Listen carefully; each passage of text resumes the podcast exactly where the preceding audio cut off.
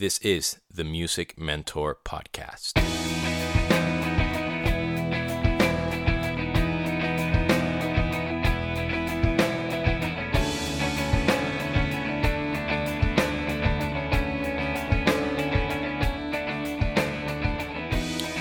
What is up, girls and boys, ladies and gentlemen? This is Demian, your host of the Music Mentor Podcast, and welcome to episode number 178. Today, I'm stoked, honored, excited to bring you a conversation slash interview that I had with Toby Morse, singer of H2O, one of the most important bands in my life. Toby has been an idol and a positive influence in my career, my life as a person. Uh, H2O is the reason why I'm straight edge and why I was straight edge, minus that uh, little window when uh, I lived in Venezuela and rum and cheap cigarettes were a part of my life, but that's not my life anymore.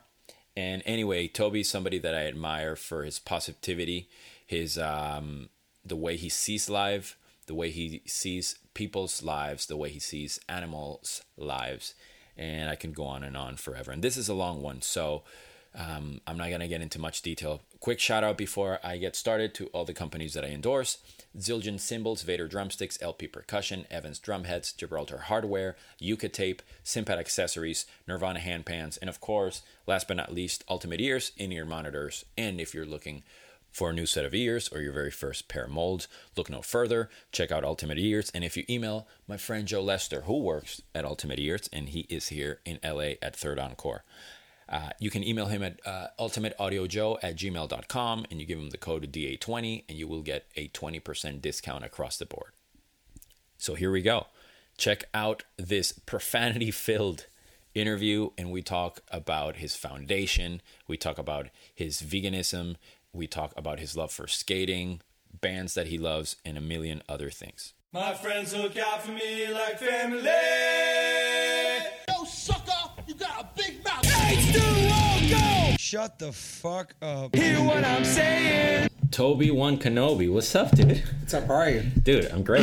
Thank you so much for allowing me to come to your home for For the hundredth time. hundredth time. It is always great to, Um, to get to chat and hang out. Yeah, you Always did my brother pleasure. recently too, right? I did uh, a few months ago, actually, uh, which was really really cool.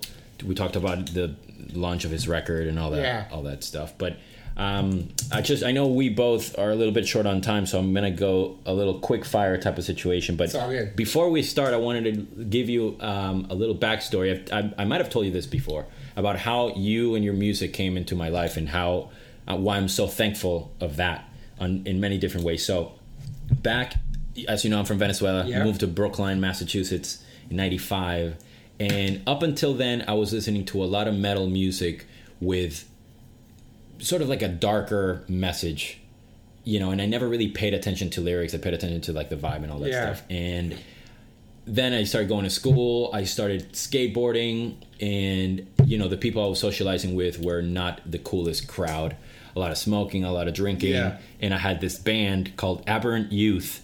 Um, What's that mean? It's just like aberrant is like sick, distorted, you know, uh, almost like medically insane Okay. type of behavior. Um, and w- both of those guys were super heavy into smoking and drinking all that shit. And I thought I started being like, that's what I need to do. Yeah. So they had a party one day, and I had planned to smoke and drink and do the whole thing. It was like a plan, right? And parallel to this, my dad had had a brain tumor, and I kind of saw him have seizures, and it was like kind of messed me up. And I was like, Yeah. this is a normal thing. I got to cope somehow. And I decided to go to the party, and I was super nervous because I've always been sort of anti drug and all that shit. And when I was right about to try some stuff, I remembered H2O's music playing in my head. And, you know, Family Tree and obviously, you know, five year plan and all that stuff. And something came a hold of me and I literally with the joint in my hand, I was like, hold on a second, I gotta go to the bathroom. I went to the bathroom and I kind of snuck away. I called my mom to pick me up. We were in like Chestnut Hill, Massachusetts, and shit, like the most upper class Yeah. bullshit. And I was so embarrassed by her picking me up. I asked her to drop, you know, pick me up down the street, and I took my skateboard and I said I had to go or whatever. But that moment single single handedly was responsible for me not doing drugs uh, or drinking, smoking for many, many years. That's awesome. So I want to thank you for that. In case I hadn't told you You're that. That's amazing. Um, and I know you've made a massive impact on a lot of people. And How old were you then? I was uh, 13, 14 or something like that. And there was a gap in my life where I started drinking uh, alcohol and smoking cigarettes. And then actually, when we when we met in person, this was like in 2012 or something like that. I quit again, and I've been I've been sober for about seven years, I think. That's awesome. Um, but anyway, it's, I don't want to make this about me. I just wanted to thank you and paint a picture. That's amazing, yeah. Um, And also, H2O was my first introduction to hardcore and punk music, right? Okay. So, one of the questions that I have gotten asked before, and I want to ask an expert like yourself, is what do you see as the difference between hardcore and punk? That's a great question. Um, I've been asked that maybe more than a hundred times, but this is my answer I've been giving lately because it's uh, as I get older, I look back on it. For me, uh, punk rock that I heard growing up was like um, first was the Sex Pistols, was like Nevermind the Bollocks, Right. the Dead Kennedys, Nazi Punks, Fuck Off, um, Circle Jerks, Group Sex, those records, which I love. Right, but those are completely different, right? We're talking about like when you say Sex Pistols, it's more like digestible, not so much about the message necessarily. For Yeah, it's you, just right? punk and aggressive Right. and wild and crazy. And there's other shit like, you know, anarchy and fuck your parents and all that shit. All that stuff is cool. I, I love that music. I love those albums. But I actually like my mom and I didn't hate my parents. And I didn't know what anarchy was and I didn't know what Bollocks was. Was never mind the Bollocks. And I could skate to it. That's why I liked it because skateboarding and punk rock went hand in hand. The aggressiveness of it and the aggressiveness of skating. So then I found Minor Threat after that in seven seconds, and those bands had actual messages that I could relate to. Like, I can skate to it, and these guys are saying you don't have to drink and do drugs to be cool. And I hadn't tried anything yet because I was 13, just like when you heard H2O, you're 13. And, uh, excuse me, I was like, holy shit, I don't have to drink and do drugs to be cool. And these guys are fucking amazing, and they're aggressive. I can skate to them, and so right then I can I feel like the messages are different. I feel like punk rock was like anarchy and fuck everything and fuck your parents and fuck the world, and I feel like hardcore is like let's let's do things to make the world better. Let's, let's change ourselves. Let's let's change ourselves within. Let's not be followers. Let's not you know we're the black sheep, but let's actually you know we don't have to do drugs and get crazy and be anti everything. We could actually like be like you know, help the planet, help the animals. So I feel like punk was like fuck everything, and hardcore was kind of like let's fix some things, let's fix everything. In a Got sense. it. That's a great. It was more. It was more positive and more like, you know, trying to do make things better than just say fuck it. right. It's, Yeah, e- it's easier to say fuck than is to try to do something, make something better. You know. Yeah, because I mean, I did listen. I mean, I said you were my first introduction to, to hardcore. Really, is what I meant because I was listening to other kinds of punk. You know, Yeah. like Green Day and a bunch of other Yeah. stuff. You know, but when I put that record on and I heard my friends look out for me like family, I was like, "Holy shit! What is this?" Yeah, There's yeah, no yeah. Megadeth, no Metallica, none of those bands saying Yeah. about that. You know, and that was a, a- that was a game changer for me, which was that was pretty cool. So, what do you keep up with the? Because I know you're a lover like myself of older music. Yeah. Your older bands that you like, you know, Minor Threat and, and Descendents and all that shit that you love that, that I like as well. Uh, do you listen to any new hardcore or punk music? Um, I don't really. I listen to it, but I- but I'm I'm in I'm in tune with what's going on. I love. I think Turnstile is one of the greatest newest bands out because they mix like a whole bunch of great parts of different bands that I loved growing up and put it together and they have their own style of doing it. they're super energetic live. They're great kids and um, they're a great bands. So they're doing really well right now, as deserved, and they're definitely are on my radar. There's a there's a bunch of bands, but hon- hon- honestly, having a kid, I'm more in tune of like the hip hop. I'm more Right, in tune right, of like right, the young hip hop that's on the radio and stuff. My son's bringing home playing me this stuff, and because that's what he's into. So um, I'm really in tune with. I've always been in tune with hip hop my whole life. Always been a hip hop head, almost more than hardcore at some points. But now, you know, with my son listening to like, all the littles and stuff and different groups, I'm really in tune. I know a lot about that and pop culture and Right. really because of my son. So back hardcore, I mean, the bands that I've seen, there's, there's a lot of young bands that I've.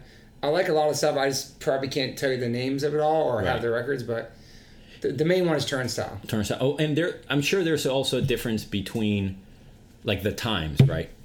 Maybe years ago, if somebody would have told you about social media when you were back in the day roading for sick of it all, Yeah. you would have been like, "Fuck off, dude! I don't have one. That's like selling out." Yeah. And now it's like a thing, and you have it, It's it's a stay part of relevant. it, right? It's you gotta stay relevant. promote things, right? your band. Yeah. It's And do you feel, or back in the day when you were a hip hop head, how many of your friends?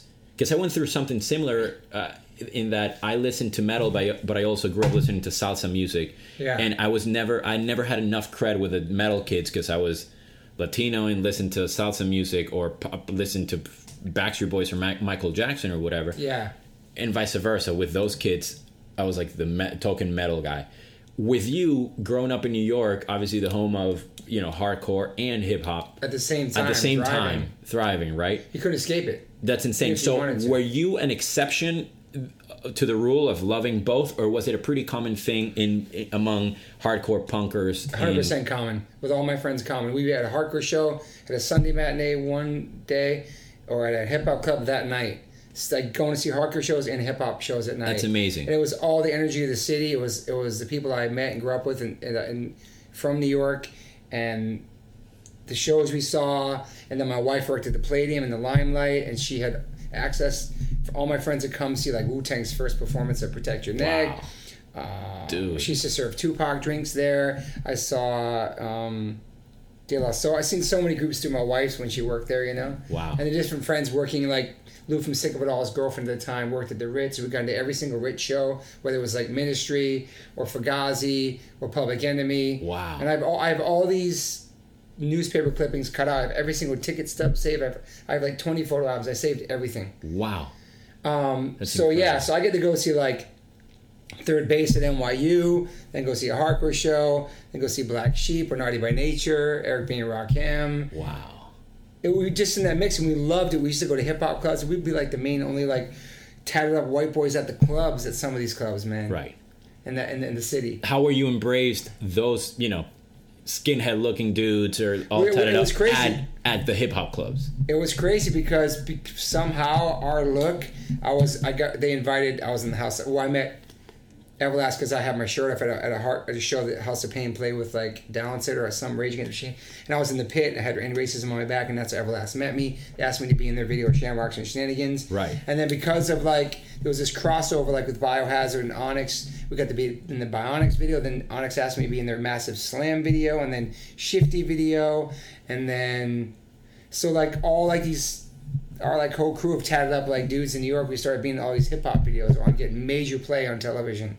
you've been on so many videos dude Yeah. you, so you Police were video. you were on is it was it time bomb or ruby Soho? Time Bomb, Rancid. and then adam was in the thunderstruck video Adam's Thunderstruck video. that's crazy And then um, House of Pain videos, and then the Civ video, Wait One Minute More, which is a massive song back oh then. you were on that video I'm like, oh shit I'm like with my shirt off, uh, stroking gonna, and, and a leopard thong, dancing down the aisles. so excuse my ignorance Civ was was it one of the guys from youth of today Gorilla Biscuits singer. oh gorilla biscuits that's Yeah. right that's right okay Yeah. cool cool cool So I was in a lot, a lot of videos in the '90s, man. That's and then amazing. because of that, they asked us all to be in like, you know, in different like tattoo magazines, and then I was in Details magazine. Just random like, I don't know, like just the time in the '90s and being the right place, the right time, I guess. And That's all. So obviously, you know, you're a podcaster. You have your incredible podcast. thanks to you and your And help oh, early dude, beginnings. it's the least I can do. So you, a lot of people, or people can just check check that out to know more about yourself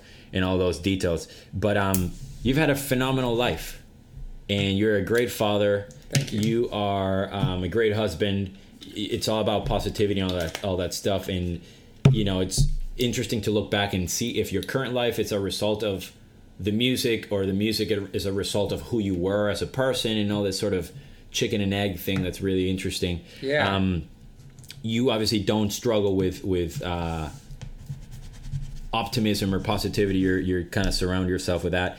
But do you feel a need to listen to sad music because you don't really feel those feelings at some like I need to listen to like Jeff Buckley and ours and um the Smiths and some of the Cure, who I know you love. Yeah. When I need to tap into that sadness that I never feel. I'm yeah, never sad. that's interesting because Coldplay is my favorite band, and they're so positive. Yeah. Their live shows, everything about them. I actually got to meet meet Chris. Um, they're super positive. When I listen to the music, I get super emotional. But there's a history with Coldplay and certain songs of me and my son bonding to them when he was younger, Right. and then taking my son to see Coldplay every time they came to town. And us singing these songs together. So when I hear these songs when I'm not with my son, it freaks me out, and I get emotional. And the same thing's happening to my son now, where he'll be he- Coldplay would come on and he'll call me and say, say I love you, Coldplay's on. I'm getting emo. It's like I hate you. Like you made me, make me get sad because of this band. But Coldplay is nothing sad. They're all positive. But when I hear them, I get the emotion. Same with the Cure, dude. Yeah. Cure made me so emotional. Moon's like, why are you so emotional listening to Cure? They made me happy. They're supposed to make you happy, but I don't know. Those two main and U2 also. Yeah, U2. There, three bands. Um, I was just talking to one of my students about it the other day.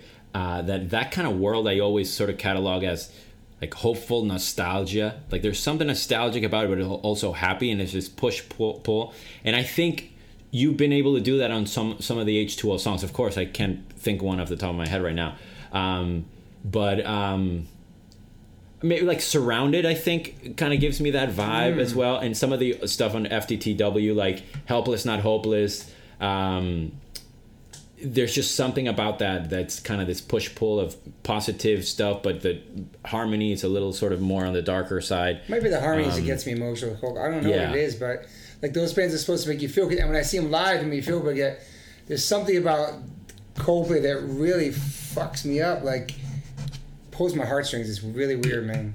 I was telling them the other day, like they're my favorite band in the world, but I couldn't name any member except for Chris. right I- I'm not really. I'm not. No, yeah yeah yeah I, weird. I feel you so back in the day you had hardcore and punk you had hip-hop when did you start embracing other kinds of music Um, when I lived when I moved to New York and lived with Gorilla Biscuit's house with Walter from Quicksand, Alan Cage, and Civ.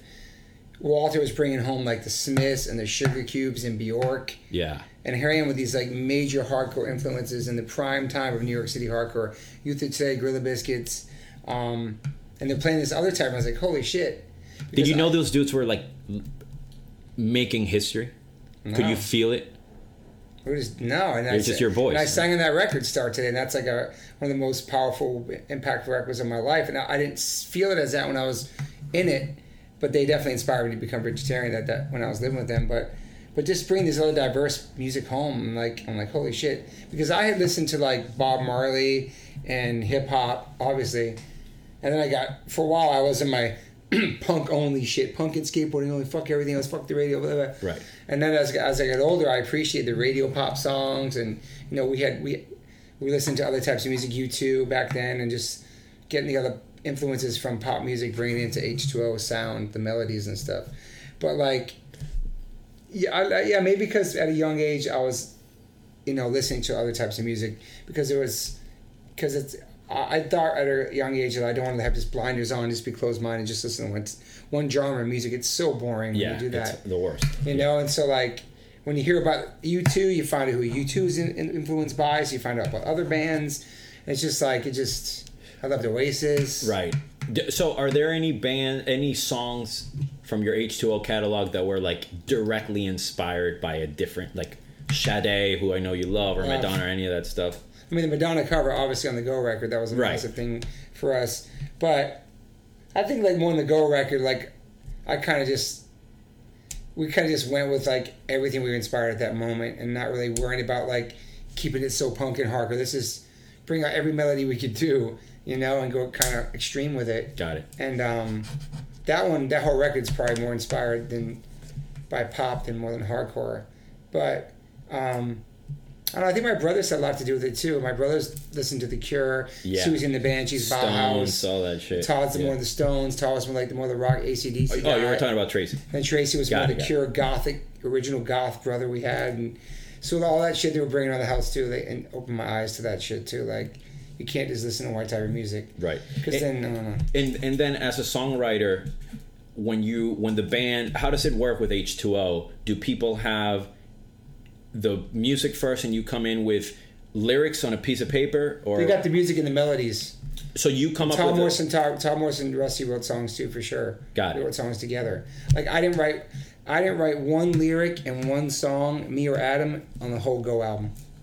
really Nothing. wow And we talked about it on the podcast, but that's just a record that like Yeah, I remember. It we weren't really excited about going to major. I weren't really excited about the direction. that We were we weren't really excited about doing in California, and we were like burnt and from touring. And so I kind of like that's the one maybe regret I have is that I didn't write anything and I wasn't mentally there for that record. right. That record turned out really overproduced and really polished and candy coated. Why do you think you weren't there? I don't know. I think for- it was because we weren't all 100% on the same page of the direction we wanted to go, on the direction of leaving Epitaph, scared of going to a major, right.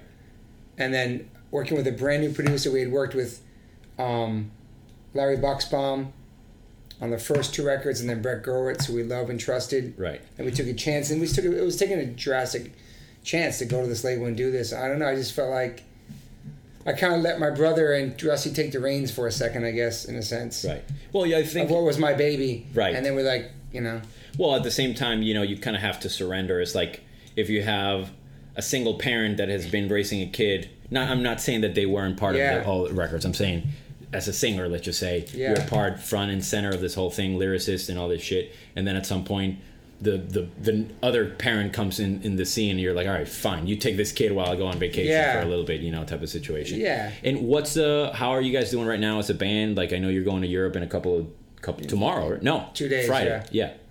doing great. We're celebrating 25 years as a band right now. We've been doing a bunch of. We did punk rock bowling. We just did the bash. We did the Warped Tour.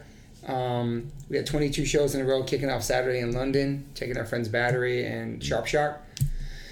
And then, yeah, I'm excited. This is gonna be the longest tour we've ever done in 10 years. Wow. We usually do like two weeks and come back. We usually go to Europe twice twice a summer, Got it. but now we're making just one One long one. Yeah, and then we have like two weeks in the fall with Comeback Kids starting at Riot Fest for this this year, which is really cool. About I'm psyched about that.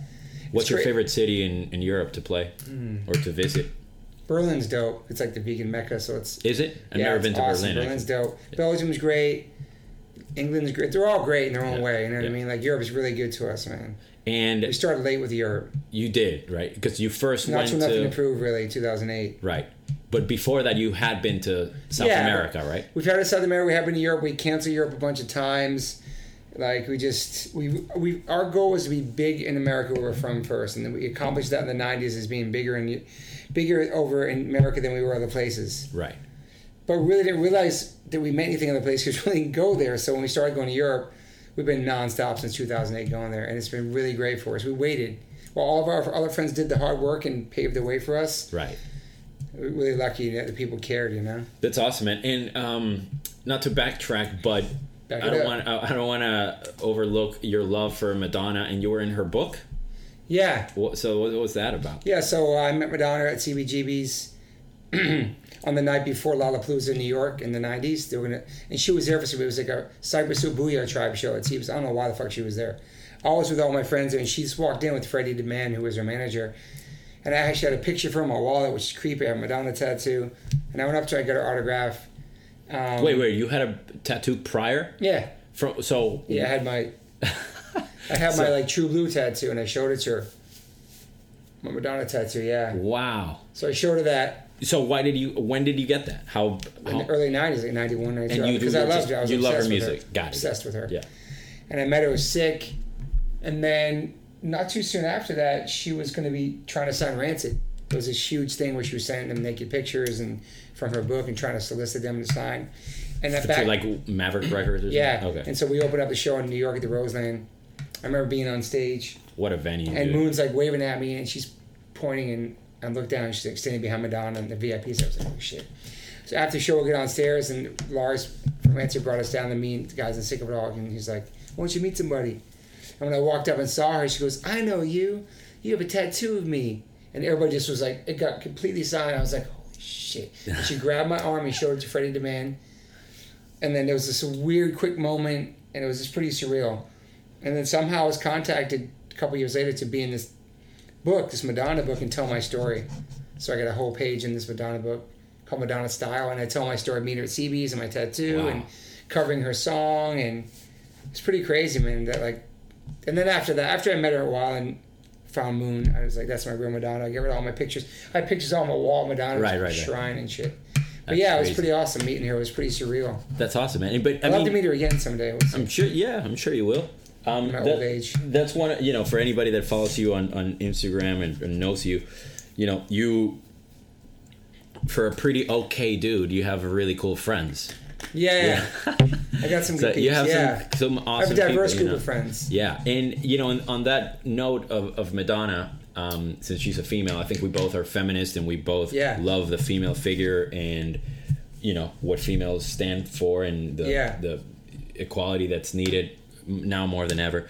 And you know, you, you surround yourself with great women. Obviously, Moon, a phenomenal mother. Yeah. Uh, you're friends with people like Hayley from Paramore, obviously Kat Von D, Yeah. um, Juliette from Juliette and the Lakes and stuff like that. Juliette Lewis. Um, Badass. ba- all badass women.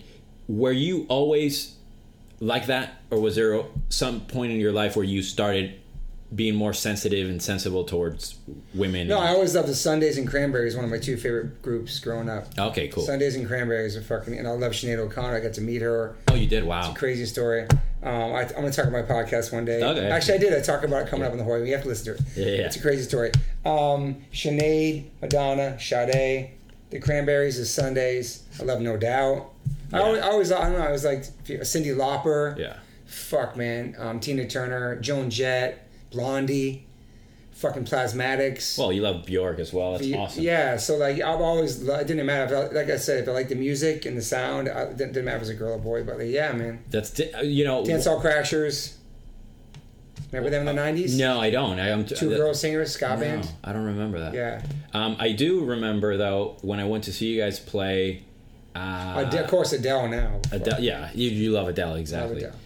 I would say five six months ago when I went to see you guys play at Yeah. the Hi Hat or something, and you told me you this was uh, improvised. Basically, you came up with it on the spot. But you were I forget which song you were gonna play. Fuck, I wish I remember. And you stopped everybody from moshing, and you requested that only the females would mosh pit. Oh, I do circle pit. Yeah, yeah, Yeah, yeah. circle pit. And then you made their boyfriends literally hang out onto their purses As and their should be once jacket. It's while, fucking. yeah. It was so awesome. I almost cried, around. dude. I Oh, almost cried. awesome. I saw these big tatted dudes just holding onto purses that you know they were like testosterone driven. They're like they just wanted to f- fuck people up in the, in Yeah. the mosh pit. But they were holding onto purses and Yeah. pink hoodies and stuff like that. It was amazing, and the girls just felt so free. Like finally, like this had never happened in their lives. That was one of the coolest things I've ever seen, man. That was dope. Thank you. I always prided ourselves on having lots of girls at our shows. Yeah. Lots of girls up front, lots of girls diving, girls in the pit. Because like being a New York band is a, is a stigma about it, and the, the tough and the the hard edge crowd and the violence and all that shit. Um, that girls always always played the back row at certain shows I would go to because they were scared to get hit. You know. Right. So when we came out with our first seven inch, we had a love song called "I Know Why," and we had songs about relationships Yeah, yeah, yeah. and um, showed us sensitivity. Being from the New York scene, I know we always had girls from day one. I loved it. Always at our shows and diving and shit. My wife comes from Chicago, and she comes from like a girl. Uh, Girls Up Front posse. Don't quote me if that chick's up front or girls up front. There's a book coming out about it. She had a whole girl up front crew. Awesome. They go on the shows and fucking dance. Because it was always like, hold my jacket. I'm gonna go dance. But why can't the girls have fun too? You know. Of course. They love the music too. Yeah. Not just boys fun, Exactly. right? Seven That's seconds, great. one of the greatest. Um, and you you are a great lyricist and in you know writer. How much of writing do you do that's not for the band? Do you ever write for yourself, like poetry or anything like that? I don't, but I'm starting to write a book now, inspired by the podcast. I've been writing stuff about my life. You know what I mean? That's great. Yeah. And so for me, with my lyrics, how it goes is like I'll write a bunch of things. I'll pick a like either Todd or when I work, we did Chad, uh, Nothing to Prove. I pick topics I want to write about. And I write all my everything comes off comes to mind from each topic. Right. And either my brother or Chad will help me make it because I really been hammering too. I put them in order to make it make sense. Got it. Make it all make sense and flow correctly. I just write all kinds of shit down. Right. Like skateboarding or relationships. I just start writing shit down. So that's how my brother would help with structures and shit like that. Interesting. And Tom was wrote, wrote a bunch of songs too, a lot of great songs. Cool, man. Because before before he was in the band, it was just me, Rusty, Eric Rice, and uh, Max Capshaw. First album. Who's the yeah that, yeah With who, Todd, oh, actually, first album Todd Morse, but our first demos and seven inches was before. who played bass on the first record? Eric Rice. Eric Rice. That's right. who's an amazing tattoo artist now. That's we'll talk Father. about we'll talk about tattoos in a second, but um, so to finish off on the sort of H two O tip and, and hardcore stuff, if you meet somebody that wants to know the most important hardcore albums, not your favorite ones, the most important. For example, if somebody asked me about like my favorite guitar players, I wouldn't say Jimi Hendrix. If somebody asked me about the most important guitar players, the first one I'll tell you would be Jimi Hendrix. Ah, you see what I'm saying? So, Yeah. What are some must listen to hardcore records just off the top of your head? Um, you're, you're gonna forget many, obviously, but Seven Seconds New Wind. Anything Minor Threat. Gorilla Biscuit Start Today. Killing Time Brightside. Cro-Mags Age of Quarrel. Sick of It All. Blood, Sweat, No Tears. Agnostic Front, Victim, Victim in Pain. Warzone, Don't Forget the Struggle, Don't Forget the Streets.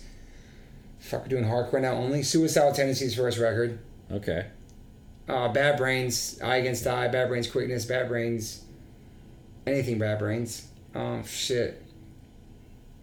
But I can't, I can't get a punk because I know I gotta get. Punk. Yeah, yeah, yeah. No, okay. I know it's an unfair Because. Rancid Out Come the Wolves is one of my favorite records of all time. Right. Yeah, I was just listening to it a couple, couple of nights ago. It was so good. Perfect album. So good. But hardcore, there's like, fuck man, there's so many, dude. I mean, I, I asked you for that. And then we get Dag Nasty, which is you know kind Right. of punk hardcore. I love Dag Nasty, big influence. Then you got punk. You have Descendents. Dude, you remember Tree from Boston? Yeah, yeah. I saw him play at like Yeah. a WAAF fest or something. I was, it was like, it was like, it wasn't the heaviest band, but it was the Yeah. heaviest band. It was some interesting shit. Trees, and then also Um, hardcore like California. Instead, you know, a great band from our here, uh, straight edge band. Uniform Choice first record. Screaming for Change. So many fucking records. That's great. in Cali, man. Yeah, I Oh, want to. I fuck, want to man. listen to a bunch of those shit, those records. So going back to the tattoo stuff from Eric that you mentioned, uh, you're basically tattooed your whole body. Um, what, what's what, and you have so many random band tattoos and all that stuff, which I love. What was the the most painful tattoo? Most painful tattoo would be your palms. That's like the most excruciating pain I've ever felt in my life, man. The worst. It's all your nerves. You never think it is, but it's really painful. Also, your butt. The butt's pretty painful too. It doesn't seem like it is because The it's soft cheeks? tissue. All that, and then and then deep inside under them, Yeah, yeah, it's yeah. pretty gnarly. It's pretty and tender. then third would be feet. no, your ditches behind your knees. Yeah. Oh, you have those tattooed too. Yeah, Behind that's your knees, crazy. yeah, that's Oof. pretty rough. Um, Those are the three. Palms are number one. Yeah. I've never felt nothing. Head's easy. Palms is something I never felt before in my life, man. the head. See, you have a head tattoo. I never saw it. Yeah, sides, back, all yeah. Yeah. Um, Sorry. and if I were to get an H2O tattoo, what would you say I should get? What would be mean, something meaningful to you? Because you've seen you've seen them all. You've seen. One Life, One Chance. You've seen all that shit. Is there one that you're looking for that you're like, fuck, man? If I if somebody ever came up with this, this would be it. What's that your would favorite? What's your favorite album though? I have. I mean, I'm gonna, do, I'm doing FTTW here for sure. FTTW is 20 years old right now. my favorite record because it's the most amount of songs that I love. on one record. Boom, boom, boom, boom, boom, Sick, boom. It's just not. It's and it's the. lo- I believe it's the longest record you have in duration. So, I remember. I remember the impact that the first record had, but FTTW, I was eagerly await. Like when when Thicker Than Water came out, it was like. I bought the C- my sister bought me the CD or something one of the Yeah. times she came back from Boston to Venezuela. But FTTW, I had waited after Thicker Than Water. I'm like, okay, when's the next one coming out? That's And I waited, and then so That FTTW was later, like, yeah. that was the one that, that meant a lot to me. And actually, to geek out for a second, I had this class at Berklee College of Music about songwriting, and they asked us as homework to bring lyrics that are meaning, very meaningful to us. And you know, everybody brought like Stevie Wonder and the Yeah. Beatles and all this basically predictable shit. and I brought a song from FTTW. I'm not gonna tell you what it is. I want to see if you can get it. That is. Fuck it, I'm just gonna tell No, you. I'm We're gonna I- I wanna try okay, this. you want to try? Well, so it's the lyrics are just so. This is what it is. Um, let me see if I can give you a clue. Starts with a vowel, I guess. Can I overcome? no. On your feet? No, Hang on, hang on, hang on, hang on, hang on, hang on. it was. It's a deep cut. Hopeless, not hopeless. And That's one of my favorites. And I was easy to be anti. Oh yeah, it's so easy to. be anti. Yeah, Oh, just the lyrics are like they couldn't be any more plain and clear and be Fuck, like, dude, that shit. that song was had a big impact and uh, I mentioned it at- on in class. I read it, you know, and I had a couple of those like snobs, like you're like, "Oh, you're doing hardcore and all this bullshit." And when we did the H two O uh, acoustic jam here at your house, one of those dudes reached out No way. and he was like, "Oh, dude, I remember you like that band. That's so awesome." And I wanted to be like, "Yeah, you fuck. You, are fun the of best. me, You, fuck. yeah, yeah." He was being anti. He was Yeah, he was to be he- anti. totally. He was being Yeah. that guy. Yeah, that's funny. There is a Uh, good song. Fuck, I heard this song a long time. yeah, so maybe something from FTTW, helpless, not hopeless. I mean, I'm I FTTW cool tat. Yeah. Yeah, that'd be Or cool. The three. I like yeah, the. I love that. I love that yeah, logo too. follow through, and it's interesting because when you guys, some of the stupid shit that that go through my mind on the first record, I think it's in Surrounded when you call out stigma. I always thought you said steamboat. and I My wife does that too with different songs. And what was the other one? We were just talking. Oh, that I didn't know what FTTW meant until the end of the you know follow Yeah. the three way, which I assume is But no our- cigarettes, no drugs, no alcohol, blah. But our whole Right. thing was like everybody was saying "fuck the world." Let's do something positive, not "fuck the world." That's our whole. We want to flip FTW, which is the classic Right. tattoo. "Fuck the world." Yeah. Let's do something better than that. That's where we changed it. At some point, it thought it was like a play on following thicker than water. It, it could have been that. We Right. wrote that down, actually. Oh, you did? Okay, cool. Found cool. the truth within. Faster Found than the truth within, right, that's right. Follow the three way. Following thicker than water. Dude, we had all this written down. yeah, that's awesome. That's cool, man. Fuck, so many meetings for that. Yeah.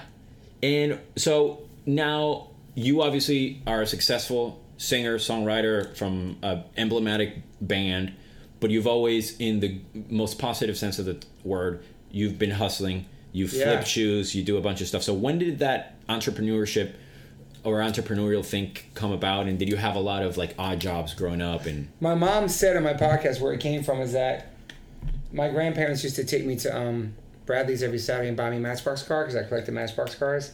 And I had like 60 of them. And finally, when I got to a point where I didn't care about anymore and I was into skateboarding, I went down the end of my street in uh, Providence, Rhode Island, sat on the curb and sold them all. And made like $60. And then all those cars that my grandparents had gotten me that I was growing up, I sold just sold them all and bought my first skateboard equipment. And she's like, that's when you became like a hustler. Nice. Always selling shit, you know? And then fast forward, you know, I've been doing my own merch for over 10 years now. And so that, that became like a, now it's like, I, I do it when I want to do it, but it's, I'm my own boss, but that's been my full time, full time income is my merchandise, my store. right. I do it right out of my house, all by myself. I design it, I ship it, I answer all questions 24 hour service. They know it's coming directly from me. I sign their shit, they DM me. I'm like full on DIY dad. That's and I do all that. And that and that's built that's that's gotten bigger and bigger the past five years. That's Because incredible. I do limited runs of shit. right.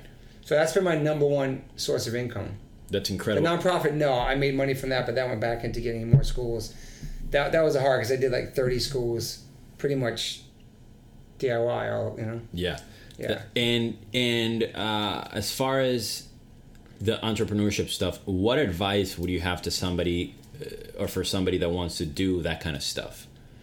Or You just, you thinks just, that gotta, you just gotta do it because there's so many people I know that like ask me how to do it and say, "How do you do that?" and how you. People bug out that like I don't have to have a job, like I do this myself. Right. You just got to do it, and I do all of it. And it's like people talk about DIY, but when it gets down to do it, they rather have somebody else do it who's going to take 10, 15 percent of their money, and I do it all out of my house. You know, you just, if you really want to do it and do it. My whole thing is that I don't want to have a boss. Like I've had bosses growing up. I worked construction. I've worked as a dishwasher. I worked at Subway. I worked um, with asbestos. I've worked. Wow. Um, what are some other shitty shit? You, you worked at Roadrunner, right? worked at Rover in the mailroom. I worked at Concrete Marketing in the in the mailroom. Um, I worked out here for Golden Voice loading gear at Fonda for almost a year and a half. Wow, dude. Um, what else? I worked on movie sets out with my friend Antonio. I worked on like setting up sets for movies and commercials with Antonio, my friend Josh from Shift. for about a year. All while you were touring and doing in the between, band thing. in the wow. we had a hiatus in between the Go record and and uh, Nothing to Prove. and was were these seven years. Were these jobs that you needed the income, or you just wanted to feel active and do something?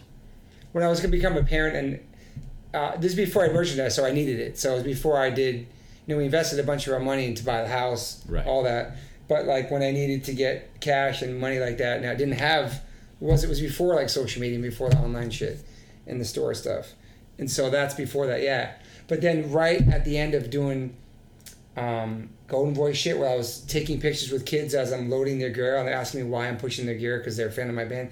All that crazy shit happened at all these punk shows was Wow. pretty crazy. How did that make you feel? How It was that? actually pretty cool. It was, uh, it was, uh, and I worked with, I hired like Danny Boy from House of Pain. I hired all my friends to work there with me at different jobs. It was pretty awesome. Like, what are you doing? So I'm working. I'm about, I'm about a kid. You know what I mean? Like they respected it. But then all of a sudden at that That's moment, punk, dude. That's hard. yeah, and then, then at that moment, that's when Chad's like, "Yo, it's time for a new record. I want to produce your record." We need, and then that's when Bridge Nine came up, and everything changed after that seven years hiatus. We've been nonstop touring since 2008 till now. Wow. Like everything changed. Like people could have forgot about us or hated us when that. A lot of people hated or loved that Go record, and they waited for seven years when we put that record out, and that was like our comeback record. That record changed everything, dude. The timing of that record, the production with Chad, being on Bridge Nine at that prime time at Bridge Nine, and kids actually caring about the band, and us not going to Europe too many times. That's when we became like Europe. Got it. Changed everything, man. Because I was like, dude, when I, when I was working that job, I'm like, I'm like, dude, I'm never doing this job again. I'm never gonna do this kind of shit anymore. Like, Yeah, I, I need to do done. music, and I was, and it, that inspired me to actually make, write songs, you know, and do a record. That really Right. did. That seven years of not having a record, we were touring, we had no new music, dude. It was just like, yeah, man, that was the reality of shit, you know. Dude, that's amazing. Yeah. And you mentioned briefly the non-profit, you know. Yeah. So this is a the Music Mentor podcast. I'm always trying to, you know, for all intents and purposes, you've been a mentor for me lyrically and through your music for, you know, since '97. Thank you, And since we've been friends, you know, you've always been cordial and great, and you're a guy that I know I could ask for any sort of advice and hang out and go get some food or and all this stuff. And I'll ask you about veganism and one of the reasons why I'm pescatarian now. It's because Yeah. of three people, really you, Nate Fierro, tattoo artist at Yeah. Cat's shop. Yeah. And also, I love Cat's message behind all that stuff. They, the picture she posted, everything was like kind of meaningful. But Yeah. going, going to the uh, towards the uh, uh, nonprofit stuff that you talked about, what was the thing that you felt that really like grasped the kids' attentions when you were speaking at these awesome schools? I, I think the thing, the connection with the One Life and Chance and speaking at schools is that it's just me. Like I'm not in a suit. I'm not a recovering addict. I didn't lose my wife and my family over drugs. I never tried anything. Um, the way I look at my tattoos, they can relate to me. The people I have my PowerPoint at that point, at that time, was like C.J. Wilson. He was a picture of the Angels. Who was straight as just whole life. Hayley Williams, Chad New Found Glory, um, CM Punk when he was a wrestler at that time. right, right. So all these people they can relate to, like, holy shit, those guys don't do drugs and they're still successful. You know, um, Dude, my boy Adam saw Adam Porras. I've told you about a great guitar player. Um, he saw you at the first time I saw you at a a show at the Roxy many years ago, and was it the fundraiser for the thing I think it was a fundraiser. It was like right before the cla- the School of Rock class show that you came to. Yeah, yeah. And that day I met my now wife actually. But um, Adam saw you and he's like, "Holy shit, dude! Toby looks younger than I am," and he's like 15 years older than Yeah. me. I gotta quit smoking and drinking. And he quit. It was one That's of those, awesome. Yeah, it was one of those. holy shit. Yeah, man. That's awesome. Yeah. So that's the thing. Like, my whole shit is lead by example and not be preachy, but be teachy and like try to give facts about you know maybe why I look young, living this drug-free lifestyle, being a vegan, not eating meat, exercising, doing what you love. I think that's key to having a positive life. Um, it's easy to be positive when I don't have a boss and have a wonderful wife and kid and a roof over my head and I do what I love. But some people don't have those opportunities. And some people work miserable jobs just to keep food on their tables for their kid, families. But Yeah. I also feel like people don't have to do what they don't want to do. I feel like everybody has a. We all, if, if you're healthy and you everything in your body works, you're a functioning human, and you want to do something, you just got to do it. Because my band started as a joke. Everything I, everything in the beginning of this band was not supposed to happen. I was a roadie, I was supposed to play the back role. I wasn't supposed to be doing. I was supposed to be singing. I wasn't supposed to be doing anything touring, and we just kept pushing and pushing and jumping on people's shows and believing in ourselves. And here we are, 25 years later You know, I didn't have a degree in music. I, I'm not a trained singer. I'm not even a trained speaker. And because I started speaking at schools is because of the lyrics and the message that my band has been doing for over 20 years. That these people that were fans of my band said, "Hey, you should come to the school and speak because you're a straight edge dad, covered in tattoos, and never did drugs. You're about positivity, and I think kids need role models these days. You can come try to inspire these kids." So back to One Life One Chance and my PowerPoint. My PowerPoint. Uh, these are my friends who died of overdose. These are my friends who are successful for not doing anything. These are some of the people I met. Here's Adam Blake, my bass player, in a wheelchair. He had food, po- uh, alcohol poisoning. We found him face down in the mud at No Effects Festival. All my shit's just real shit. And I feel like that's why they connected. And then after that, I'm just talking to them. I'm not there to promote my band. They don't know who I am. I don't give a fuck if they even listen to my band afterwards. I'm just trying to, like, here's me. I'm in a band. I don't cheat on my wife. I never overdose, never try anything. Right. I, I have a longevity. I never sold a million records. I'm not on the TV. I'm not on the radio. I do what I love, and I never give in to peer pressure. I never give in to being a follower. I got picked on for not doing drugs. I got picked on for only loving skateboard, not dating girls in high school. They called me gay. They said I was going to marry my skateboard. Um, all that shit, like just believing in yourself. That's my whole message to the school, and I feel like they relate to that because most of the kids there in the audience have had way more experience than, with drugs and alcohol than I ever will. Right. Especially when Same it gets here, to older yeah. high schools and shit like that. Dude, So I- I LA like- high schools, Gnarly. Like, dude, that's your father from a in the mm-hmm. LA school system. Yeah. And me as a teacher, the stuff that I hear, like drama about so and so, and it's so much farther along than anything that maybe it's an east a coastal thing where in Yeah. the East Coast doesn't happen. Yeah. Hollywood parties and what they do as like freshmen, Yeah. that shit wasn't even happening in college in Boston. I know it's scary It's- being a parent, it's especially in. LA. I don't think about it sometimes. Like, oh, I'm raising my son in LA, but like I am, and like with social media and how aggressive kids can be towards each other. And Right. But you know, you, as you know, childhood is the most important thing in the world, basically. And Yeah. you, you and Moon are phenomenal. Max is a great, great kid.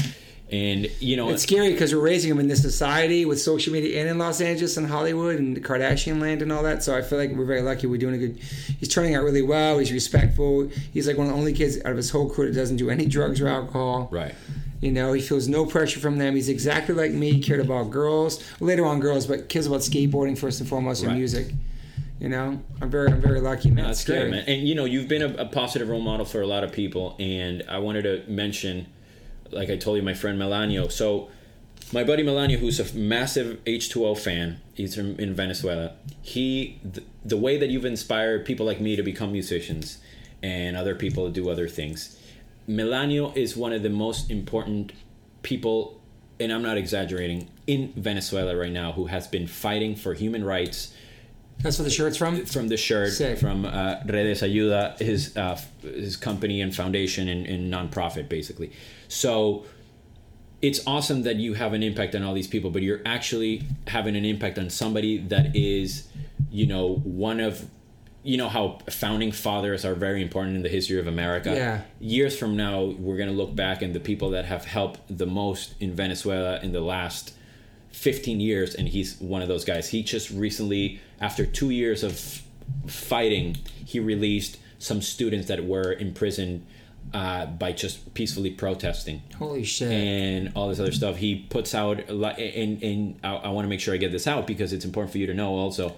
You've only not only inspired his him via the message but your entrepreneurship stuff with your brand. Yeah. that's why he has developed you know his company and his foundation and all this other stuff because of, of you as well so you're you're you stretch out or you reach many more people that aren't just musicians or people in la and that's or, the you know, positive impact of social media too. it is That's the one positive thing. yeah. So I mean, I'm obviously very, awesome, man. I'm proud like of you as, as a friend, and I'm proud of, of Melanio, and and uh, it's just amazing how your music, music in general, but your positive influence music goes beyond the not doing of stuff, right? Because a lot of people assume that hardcore and straight edge, and that's why I had some beef with straight edge at some point was I don't want to be the no no no person. What Yeah. about flexibility? What about being open? Yeah. What about trying other shit, right? Totally. And at some point, I'm married 23 years a girl's not even straight edge. Right, right. You know so, I mean? So- but at some point, there's accountability, right? Which your lyrics also teach. It's Yeah. like, all right, what? So here's the message. It's up to you to do whatever the fuck you want.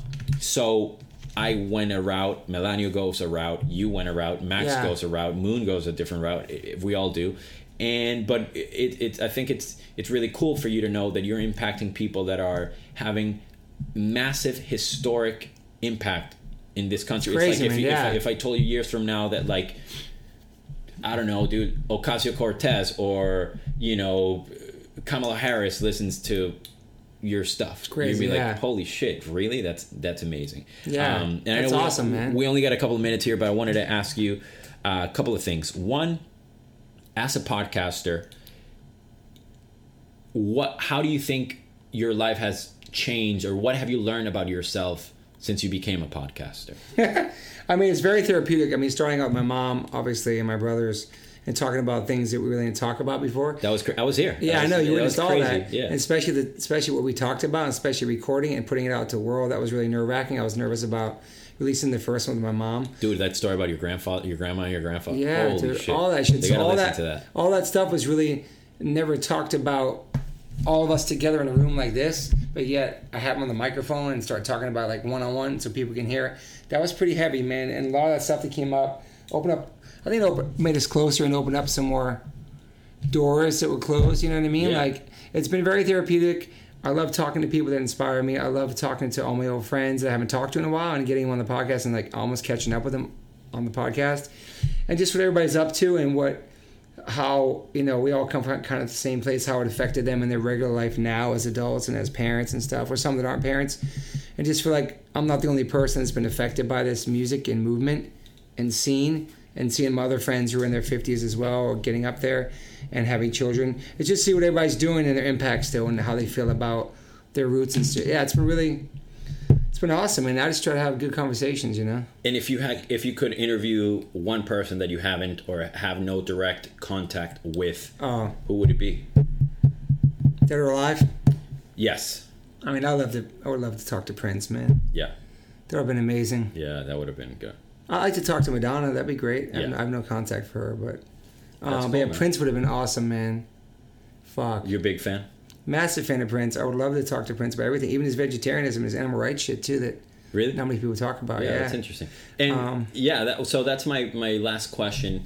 When it c- comes to veganism and all that stuff, and I'm sure you've talked about this at nauseum before, but what would you say to somebody that is flirting with the idea of veganism, being a vegetarian, what to focus on, the ethics of it? That's why I quit. I quit because I got tired of seeing videos of people like yourself and other people posting how these beautiful baby cows are getting slaughtered and pigs and all that. And Yeah. at some point, I was like, I cannot be complicit to this. I eat fish and I'm a bit Yeah. hypocritical, but it's from dude. there'll 30 be no years fish. of eating. there'll be no fish soon though. Right. So, um, yeah, the overfishing, it, you know. Um, I, I, for me, it was those PETA videos as a kid when I saw those videos, and I was like, I love my dog, but I'm eating these animals. What's the difference when you when people actually when people say I'm a dog lover and I'm an animal lover, but they eat, they eat animals? It's so weird to me that because people want to separate the pig from the cow from the dog. And the cat, we, we're right. supposed to like have cats and dogs, but somehow pigs and cow and all these other animals were chosen for us to eat. Why is that? They're all equally same. Actually, pigs are pretty much almost smarter than dogs. Um, so the, the thing I would say to people who want to transition, take baby steps. Don't fucking dive head heels into that shit. Read read a diet for a new America. Follow plant based news on Instagram. Um, realize you don't need you don't need protein from animals to survive. You don't need all that protein. People eat meat three times a day. You really even need to eat meat maybe once a week. If you, you don't even have to eat it, but if you're telling yourself you do, uh, realize that gorilla is one of the most strongest animals on the planet who's a fucking vegan. Um, and it's like we're, we're kind of like programmed to like have the, the the food groups like the dairy, the wheat, the milk, um, all that like uh, milk does the body good, or you know, have to have drink milk for calcium. right. Um, all that stuff are programmed, but the world's changing fast. The fact that like Beyond Burger and Possible Burger is at Del Taco and Burger King and fucking Fat Burger and it's the number one burger at Umami and Kentucky Fried Chicken just just dropped this thing called the Imposter Chicken. It's fake and it's sold out in four days in the whole country. Wow. And that Veggie grill is so good. veggie grill and there's all these opportunities the fact of the matter is you don't if people are feeling bad about eating animals now's the perfect time not to eat them there's so many way better healthy alternatives that don't cause fucking blood disease and cholesterol. There's so many alternatives to it. You don't have to have. Only reason why people eat meat now is because they like the taste and they can have it. They think they think what I want to see what happens is going to happen is that meat like steak's going to be like a luxury. Steak's going to be like a hundred to two hundred dollars, and that's how it should be. There'll be less killing for that. but you have to pay like hundred to two hundred dollars per steak, that's going to be like a luxury, not something you have every single day. Right. And what's sad is is that all the obesity in, in the country is that obviously people go to McDonald's and spending two bucks on a hamburger and fries. It's cheap because people can't afford.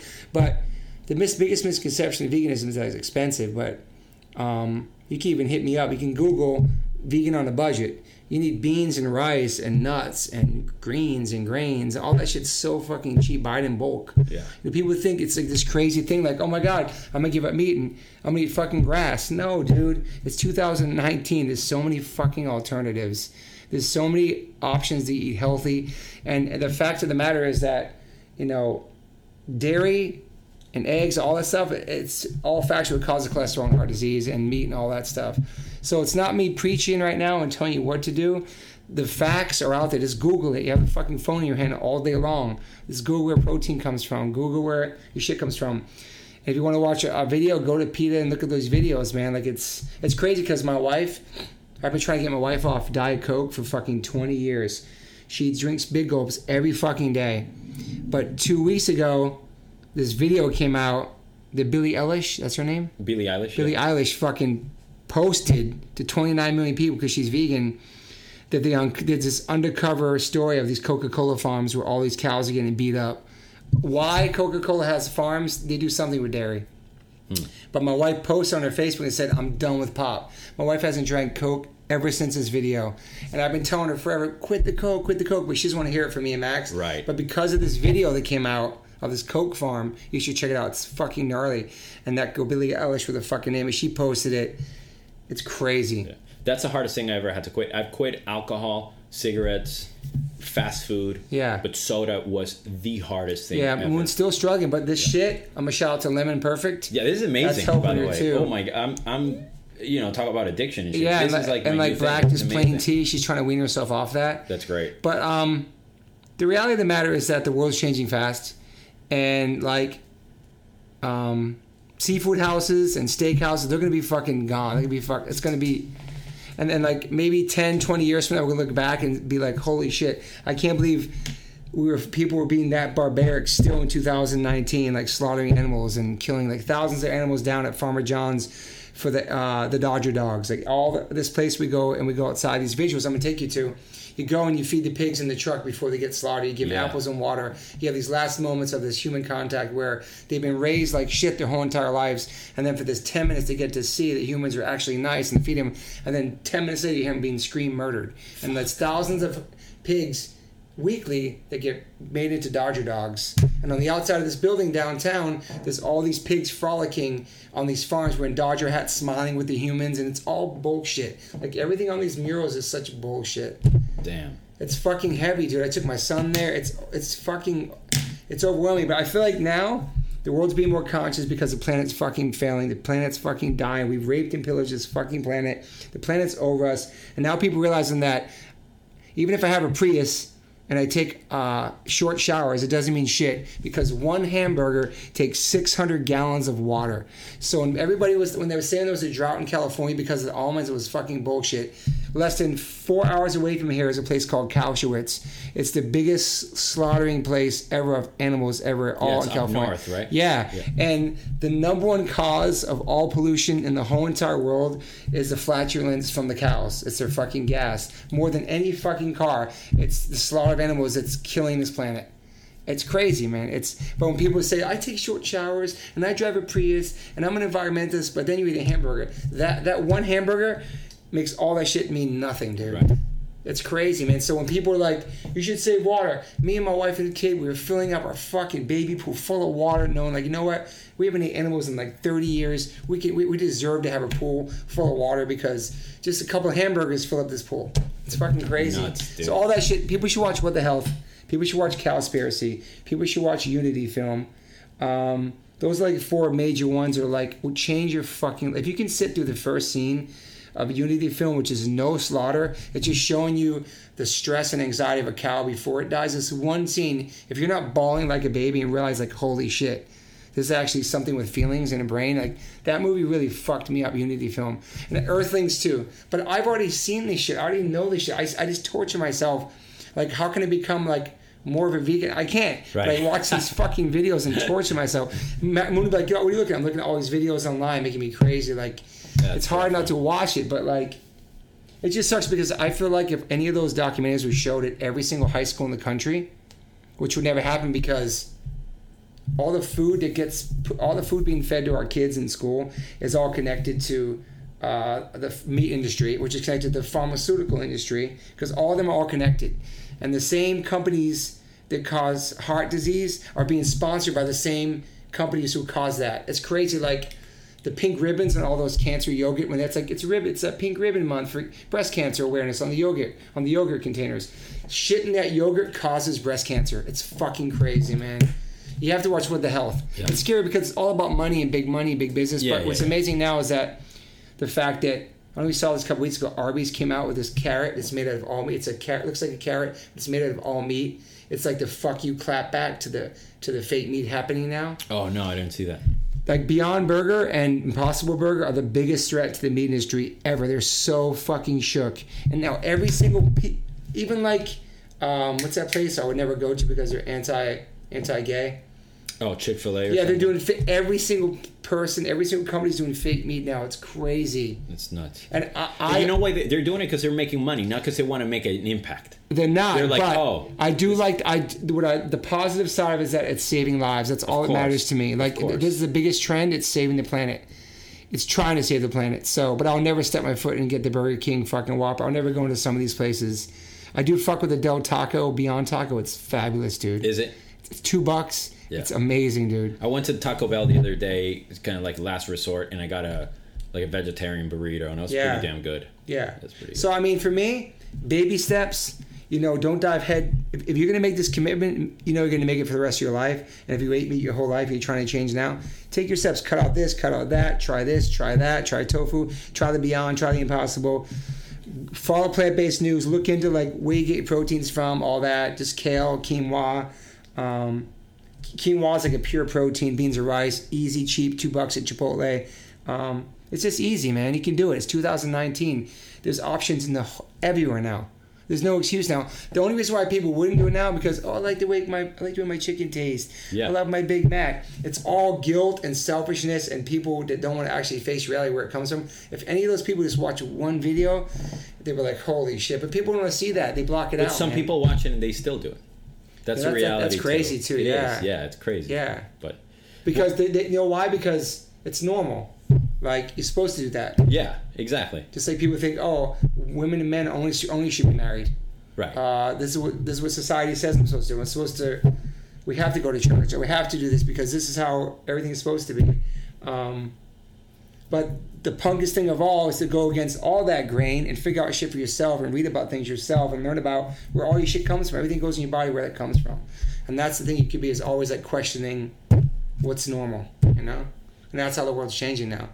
It's actually normal to hear the word vegan now. It wasn't when I was Yeah. what vegan, vegan. I didn't know what the fuck Yeah, that was. yeah, yeah, yeah. I was eating falafels and shit, It's amazing. starving and tour Well, shit. Dude, I appreciate you. Well, you've helped me change my eating. My wife also never really ate a, a lot of meat, but since we've been pescatarian-ish, we're trying to make the transition. That's the final slowly, step right but- there. I mean, you're getting down to that. um, so I know I, I've told you before that these were the last two questions, but these are for the last two questions. One of them really quick.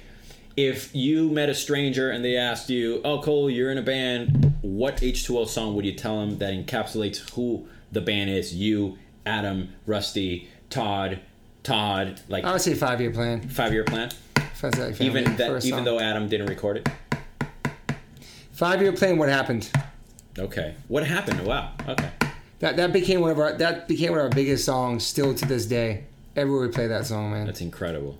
And what's crazy is Memory Lane's one of our biggest songs in South America, and that's off the Go record. So okay. Oh yeah, right, right, right. Um, let me see what we would say, man. One life, one chance. Yeah. obviously, okay. It's another one. And last, it's gonna be super cheesy, but this is how I met you, and this is how I'm gonna end this podcast. Uh-huh. What is your current five-year plan? Where do you see yourself in five It's years? It's crazy because now I'm on my 25 year plan. It's fucking crazy. That song, I know what I was gonna do five years after that song. And now I have 25 years later. You know, I'm 49 years old. It's crazy, man. I mean, for us, like, we still love playing. We still like our last two records had a seven year in between, so we might be making a record pretty soon. We've been talking about actually some shit. It's been a couple years since the last one. Dude, don't fix what ain't broke. We're healthy. We're happy. We love what we do. We don't do it full time. We do other things to make income and make make our lives. Yeah. And we get the tour we want. We get to go pick two weeks here, two weeks there. I mean, Rusty's 55, but he loves still playing. So it's like we're gonna keep playing until the kids stop coming. And as of right now, kids are getting into us. New generations. People Yeah, are bringing man. their kids to our shows. Our kids are getting younger at the shows. I mean, we never really had plans. None of us, man. Like we didn't plan on this to be our career. We didn't plan on this to be more than a joke. Um, so for us, we kind of just live our lives, man. To like, as long as we're happy, we have roof over our head, and we're healthy. That's the key to everything. We still love doing it for fun. There's really no plans for us. I mean, I'm trying to think when Use Your Voice came out. That was 2000. What year that came out? Because if that's the case, we still have like another three years to make a record. Because we do seven years now. It's been our lucky thing. That's awesome. But yeah, man, just keep playing music. Still like You're podcasting your ass off. yeah, I got my podcast now. It's doing really, really well, and um, definitely my merchandise. Definitely want to do more of a nonprofit. Um, I have Where, where can people go to check out your one merch? life one chance.com is my my nonprofit. H2O merch.com is the merch. Know, I really I got some schools coming up. Hit me up for next year. I missed a lot of schools by H2O becoming like a full time thing for a while because I was really doing the schools a lot. And then when H2O did Nothing to Prove, and we came back, I was just okay. So I do love the schools. I wish I could do them more. Um, I want to try to do more schools for sure. I love doing that. It's it's uh, it's an experience that has it's nothing compared to being on stage and playing Right. songs. It's nothing like that. Yeah. It's something more rewarding and, and impactful and happens faster, I think now. Like by the time I'm walking out there, kids are DMing me Yeah. or they're handing me a drawing or it's like something, you know. I love playing music and preaching the converted and go and play our shows and people know what to expect. But I like going into a room with a bunch of kids who look at me like I'm a fucking freak, tell my story, inspire them, and they realize, oh shit, like I can do that too, or not all people with tattoos are drug addicts. I like breaking the stereotype. Right. I like the That's cha- I like the challenge of it. It's like going on stage and playing to a new audience, you know, like Yeah. Which we still happens to us, but um, yeah, man, just keep doing what I'm doing, man. I'm you know being part of my son's journey. He won't be. he Yeah. might- he's not going to be here in five years living at home. It's going to be interesting, you know. Yeah. Yeah. And have my new life with my wife, which is me and her again, like it was before. That's gonna be a whole different chapter in my life too. Yeah, of course. Interesting, man. Well, man, thank you so much for your time, and I also want to thank you for the the massive impact you've had in my life. And to me, it's surreal. You know, that I've been very fortunate to befriend a lot of my idols and people that I grew up uh, listening to, and you know, H2O you. in your music will always be uh, essential in my life, and I listen to it all the time. I just went. I told you, I just went to Boston. I hadn't been there in a few years, and I just walked down Boylston Street and seen everywhere where I would try to skateboard because I was Ah. never really that good, and I just put on the the discography or the first three records, and I just walked down, Awesome. and it was just incredible. Thank so you, thank man. you, and I also want to thank you for the people that haven't had the opportunity or don't have the guts or they're too shy to thank you for all that. So I'm thanking you. I'm, I'm taking the step to thank them, thank, thank you on their behalf. But dude, thanks so much for your time and your friendship, and I'm I'm stoked uh, on your podcast and all this other stuff. And Thank you. Thanks for Um, helping out too. appreciate it, man. People listening now that I had in my when I start my podcast, come help me help me get all my shit started. I appreciate that. dude, man. my pleasure, man. All right, guys, this was the Music Mentor podcast. Thanks for listening, y'all.